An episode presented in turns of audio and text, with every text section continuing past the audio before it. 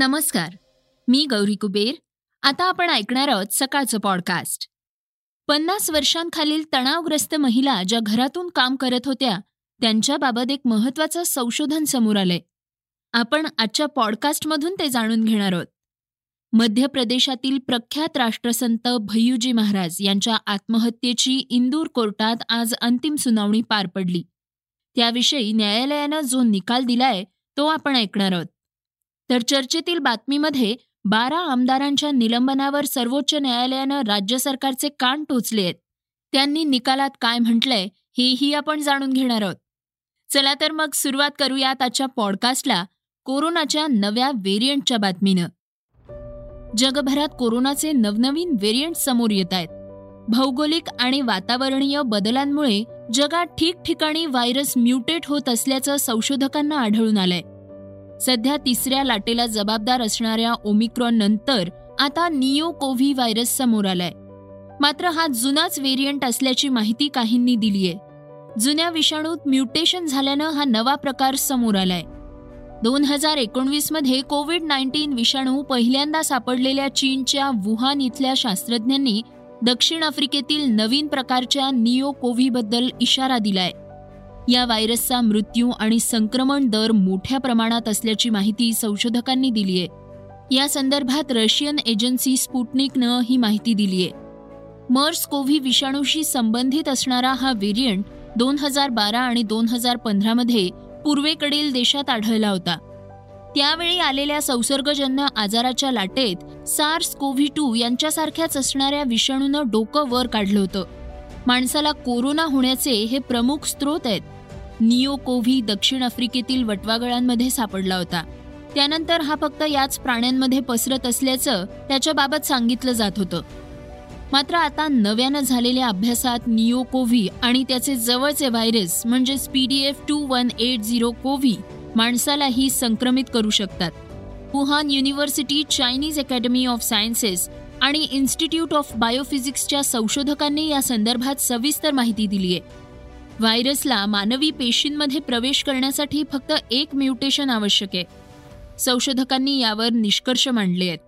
श्वासोश्वासाचे आजार असलेल्या आणि लसीकरण झालेल्या लोकांद्वारे तयार केलेले अँटीबॉडीज किंवा प्रथिनांचे रेणू नियो कोव्ही विरोधात संसर्गापासून संरक्षण करू शकत नाहीत अशी माहिती समोर आली आहे. फ्रंटियर्स इन सायकायट्रिक जर्नलमध्ये आलेल्या एका धक्कादायक निष्कर्षाविषयी आपण आता जाणून घेणार आहोत. पन्नास वर्षाखालील तणावग्रस्त महिला ज्या घरातून काम करत होत्या आणि मुलांसोबत राहत होत्या त्यांनी लॉकडाऊनच्या काळात अल्कोहोलचं सेवन अधिक केलंय. अशी एक धक्कादायक बाब नवीन संशोधनातून समोर आलीय फ्रंटियर्स इन सायकायट्री जर्नलमध्ये हा अभ्यास प्रकाशित झालाय. आमच्या अभ्यासात असं आढळून आलंय की ज्यांनी लॉकडाऊन दरम्यान जास्त मद्यसेवन केलंय ते लॉकडाऊन नंतरही चालू ठेवण्याची शक्यता आहे. असं प्रमुख संशोधक डॉक्टर झहीर हिया यांनी सांगितलंय. हिया यांनी या अभ्यासासाठी सतरा एप्रिल ते पंचवीस जून दोन हजार वीस दरम्यान न्यूझीलंड ऑस्ट्रेलिया आणि युएससह अडतीस देशांमधील सदतीस हजार दोनशे सहा प्रौढांनी पूर्ण केलेल्या सर्वेक्षणातील परिणामांचं विश्लेषण केलंय. त्यांनी दारू खरेदी आणि वापराचे अहवाल तसंच इतर परिमाणं पाहिली आहेत. अभ्यासात असं दिसून आलंय की काही लोकांचं मद्यपान वीस टक्क्यांनी वाढलंय. संशोधकांना आढळून आलंय की अर्ध्याहून अधिक व्यक्तींना सुरुवातीच्या महामारीच्या काळात मानसिक त्रास होत होता. त्यांनी लॉकडाऊन पूर्वी दारूचा साठा केला होता. असं मद्यपान करणारे लोक सर्वात जास्त होते. त्यांनी स्वतःच नोंदणी केली होती.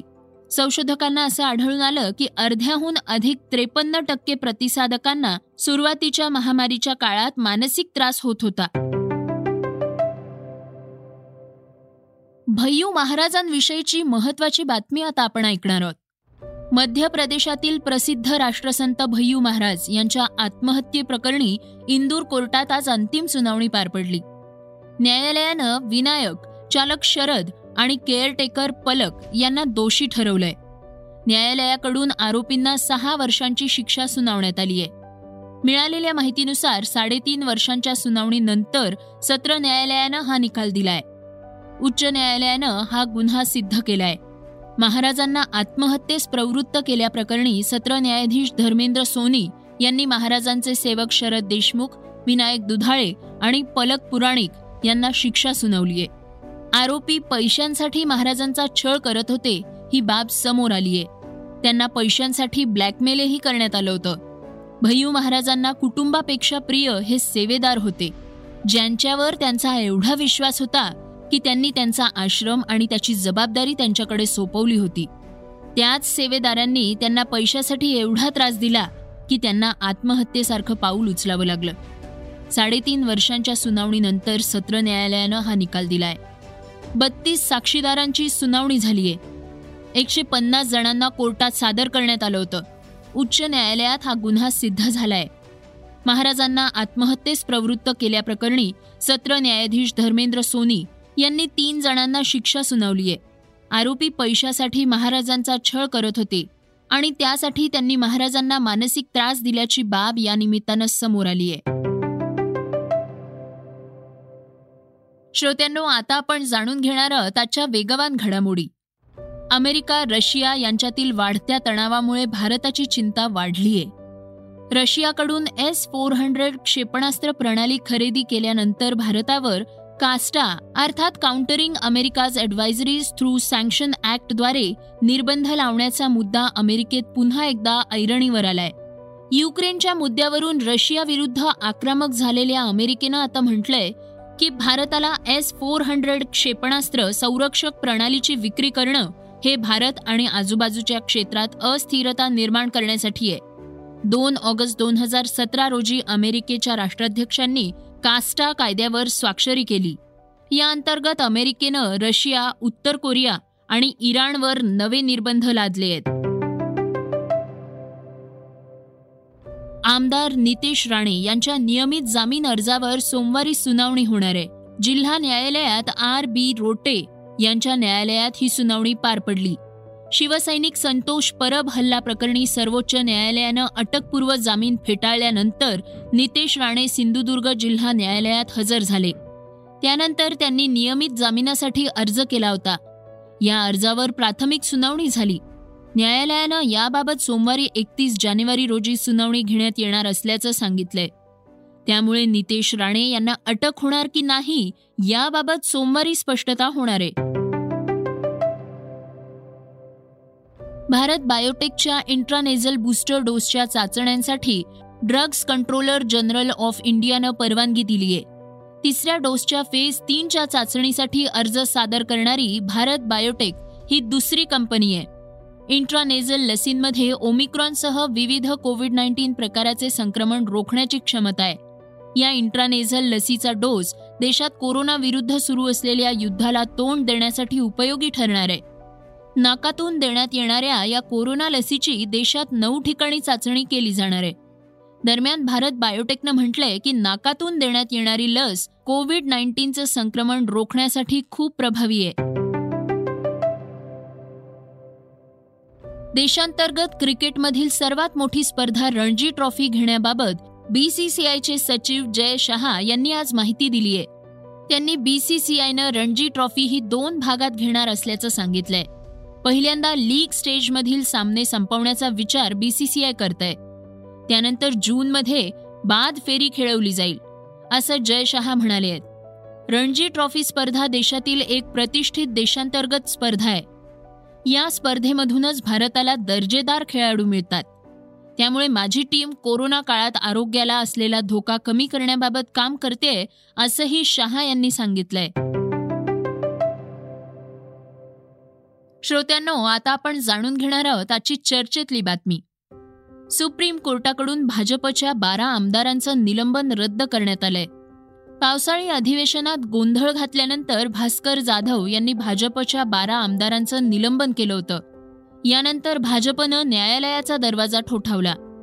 अतुल भातखळकरांसह माजी मंत्री गिरीश महाजन यांचाही यामध्ये समावेश होता.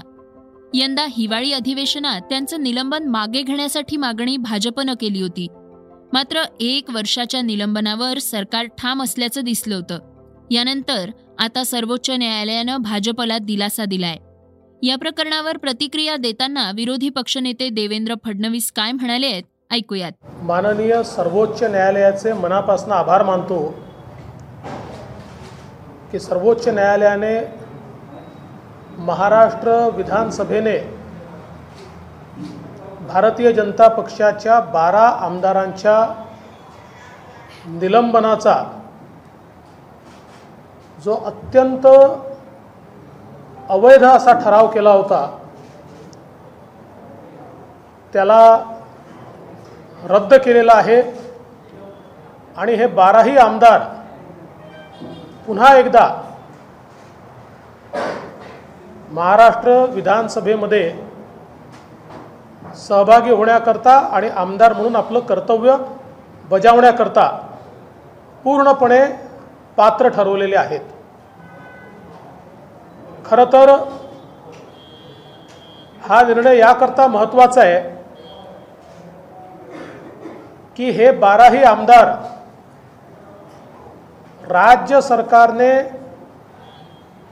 ओबीसी आरक्षणाच्या संदर्भात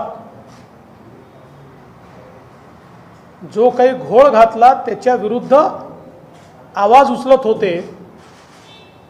आणि अशावेळी सभागृहात न घडलेल्या घटनेकरता आणि उपाध्यक्षांच्या चेंबरमध्ये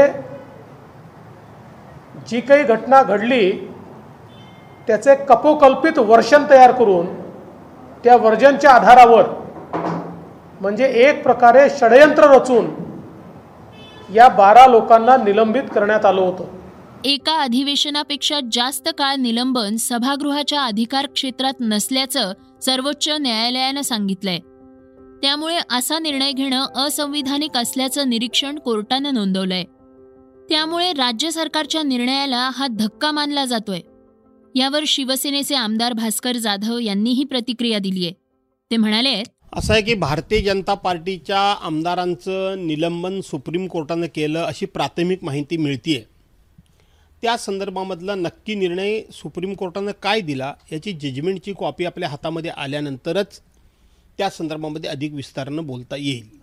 परंतु भाजपचे जे बारा आमदार निलंबित झालेत हे हा जो सुप्रीम कोर्टाचा निर्णय आहे हा केवळ भारतीय जनता पार्टीच्या महाराष्ट्रामध्ये निलंबित झालेल्या आमदारांपुरेसा मर्यादित असं बघून चालणार नाही. तर हा निर्णय भविष्यामध्ये ज्या ज्या राज्यांमध्ये अशा पद्धतीचे आमदार निलंबित होतील पार्लमेंटमध्ये खासदार निलंबित होतील त्यांनासुद्धा हा लागू होईल. अशा पद्धतीचा हा सर्व सुप्रीम कोर्टाचा सर्वसाधारण निर्णय आहे. एका पर्टिक्युलर केसपुरता हा निर्णय असं ग्रहित धरून चालणार नाही. पण हा निर्णय लागू होईल की न होईल याच्याबद्दलसुद्धा आता बरीच मतमतांतरं समोर येतील असं माझं व्यक्तिगत मत आहे. याचं कारण असं आहे की आपल्या देशामध्ये लोकशाहीचे चार स्तंभ आहेत. एक न्यायप्रक्रिया एक वैधानिक कामकाज दुसरं पत्रकारिता आणि तिसरं प्रशासन. याच्यामध्ये परस्पर चौघांनी एकमेकाचा आदर करून एकमेका स्तंभाला पूरक असं काम करावं. एकमेकाच्या अधिकार अधिकार कक्षेमध्ये अधिक्षेप करू नये त्यांच्या अधिकारामध्ये. ही सर्वसाधारणपणे लोकशाहीमधली आणि घटनेमधली तरतूद आणि अपेक्षा आहे. आज विधिमंडळानं घेतलेल्या निर्णयासंदर्भात सुप्रीम कोर्ट असा निर्णय देऊ शकतं तो विधिमंडळाला बंधनकारक आहे की नाही राहील की नाही या संदर्भामध्ये खूप मोठी मतमतांतर होतील चर्चा होईल चर्चेचा खळ होईल कायद्याचा किस काढला जाईल. आणि मला असं वाटतं की हा जर निर्णय लागू करायचा असेल तर ह्याला कायद्यामध्ये बदल करावा लागेल का? कायद्यामध्ये तरतूद करावी लागेल का? घटनात्मक त्या ठिकाणी बाबीमध्ये पुन्हा त्याच्यामध्ये काही तपासावं लागेल का? असं माझं मत आहे. त्यामुळं केवळ सुप्रीम कोर्टानं हा निर्णय दिला म्हणजे हा निर्णय आमदारां म्हणजे भारतीय जनता पार्टीच्या बारा आमदारांचं निलंबन रद्दच झालं असं म्हणता येईल असं मला व्यक्तिगत वाटत नाही. ज्या प्रकारे म्हटलेलं आहे की एवढ्या मोठ्या कालावधीसाठी निलंबन करता येत नाही एक वर्षासाठी. आपल्या विधिमंडळाच्या कायद्यानुसार काय तरतूद आहे? विधिमंडळाच्या कायद्यानुसार तरतूद हीच आहे. की एकदा विधानमंडळानं निर्णय घेतला मग विधानसभा घेईल नाही ते विधान परिषद घेईल. तो निर्णय मागे घ्यायचा असेल तर पुन्हा विधानसभेमध्ये किंवा विधान परिषदेमध्ये जाऊन त्या ठिकाणी घोषणा करावी लागते. अशा पद्धतीनं बाहेर कोणालाही घोषणा करता येत नाही कोणालाही निर्णय घेता येत नाही. जे कोणी विधानसभा अध्यक्ष असतील मग त्या खुर्चीवर कोणी बसलेले असतील उपाध्यक्ष असतील तालुका अध्य तालिका अध्यक्ष असतील त्यांनी तो निर्णय घोषित करावा लागेल. सरकारमार्फत तो रितसर प्रस्ताव यावा लागेल. संसदीय कार्यमंत्री तो प्रस्ताव मांडतील की या या विधानसभा सदस्यांचं निलंबन या या कालावधीकरता करण्यात आलं होतं. ते आता समाप्त करून आत्ता त्यांना पुन्हा या ठिकाणी सभागृहामध्ये घेण्याची सभागृहानं मान्यता द्यावी. असा सभागृहाकडून मान्यता घ्यावी हा नियम आहे. तुम्ही मला नियम विचारताय म्हणून मी सांगतोय. आणि मग अध्यक्ष तो प्रस्ताव वाचून दाखवतील. आणि अध्यक्ष सभागृहाची मान्यता घेऊन मग घोषणा करतील की त्यांचं निलंबन रद्द झालं. येत्या मार्च महिन्यात राज्याचं अर्थसंकल्पीय अधिवेशन होणार आहे. या निर्णयामुळे भाजपच्या बारा आमदारांचा पुन्हा विधान भवनात येण्याचा मार्ग मोकळा झालाय. श्रोत्यांनो हे होतं सकाळचं पॉडकास्ट उद्या पुन्हा भेटूयात. धन्यवाद. Research and script Yugandhar Tajane. वाचा बघा आणि आता ऐका आणखी बातम्या. ई सकाळ डॉट कॉम वर. तुम्ही हा पॉडकास्ट ई सकाळच्या वेबसाईट आणि ऍप वर सुद्धा ऐकू शकता. विसरू नका या पॉडकास्टला आपल्या आवडीच्या पॉडकास्ट ऍप वर सबस्क्राईब किंवा फॉलो करायला.